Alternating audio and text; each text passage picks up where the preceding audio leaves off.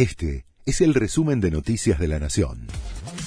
La Nación presenta los títulos del miércoles primero de febrero de 2023. Anuncian medidas de ayuda al campo por la sequía. Habrá fondos directos, alivio tributario y créditos, entre otras disposiciones. Los dirigentes del campo, tras la reunión con el ministro de Economía, dijeron que las medidas son un paliativo que no resuelve los problemas estructurales, aunque expresaron su intención de seguir trabajando. El censo registró cuántas personas se perciben no binarias por primera vez en la historia.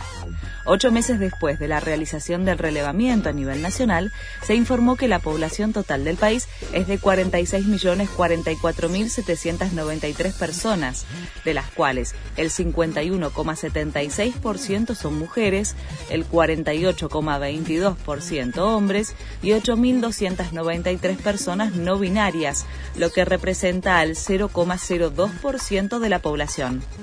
Comienzan a funcionar las nuevas fotomultas en la ciudad de Buenos Aires.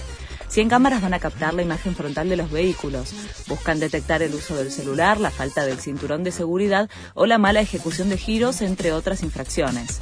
La fotomulta mostrará el interior del auto y la patente, pero no la identidad del conductor. En El Salvador inauguraron la megacárcel más grande del continente. El gobierno presentó el Centro de Confinamiento del Terrorismo. Tiene un cerco perimetral de 2 kilómetros, tecnología de avanzada, 19 torres de vigilancia y capacidad para 40.000 presos.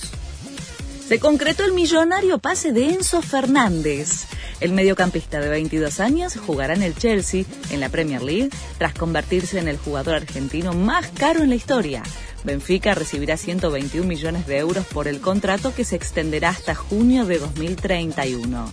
River, que se había quedado con un 25% de plusvalía, recibirá cerca de 52 millones y medio de euros por la transacción.